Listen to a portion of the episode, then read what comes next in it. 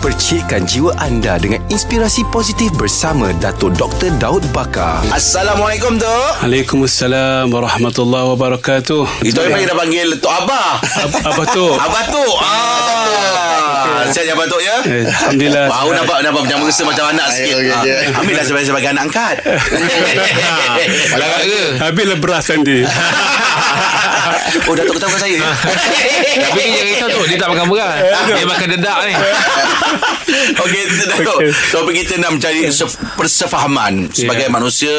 Uh, kita nak cari persefahaman daripada daripada segi uh, adik-beradik, ahli keluarga ataupun di tempat kerja. Betul. Tapi Hmm. kadang-kadang persefahaman tu boleh hilang tu disebabkan apa tu? Uh, dia kefahaman ni satu atau kesefahaman satu proses yang panjang sebenarnya.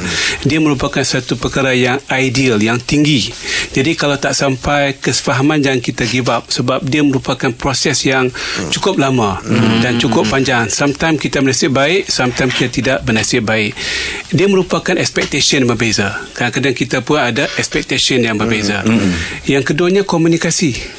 Oh. Kadang-kadang kita ada expectation yang sama, yang hampir sama, yang sewaktu, senada, senafas, tetapi komunikasi kita ada gap antara ayah dengan anak, antara suami dengan isteri, antara pekerja dengan bos. Komunikasi juga memainkan peranan yang penting yang akan meleraikan kesefahaman itu. Jadi kita kena fikir elok apakah expectation kita sama ada short term atau long term? Kadang-kadang kita nak buat benda yang lama yang yang panjang tapi nak buat sekarang. Jadi berlaku clash lah. Mm-hmm. tidak ada kesefahaman. Tenaga tak ada modal tak ada mungkin suasana belum sesuai lagi. Jadi perlukan kepada satu expectation yang align. Mm-hmm. ha, kita kena buat alignment kepada expectation.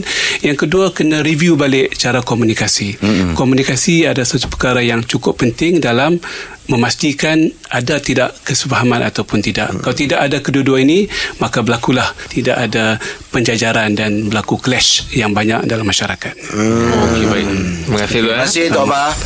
Rakan Inspirasi bersama Dato' Dr. Daud Bakar setiap Isnin hingga Jumaat jam 6.45 pagi bersama Jeb, Rahim dan Angah di Pagi di Sinar menyinari hidupmu.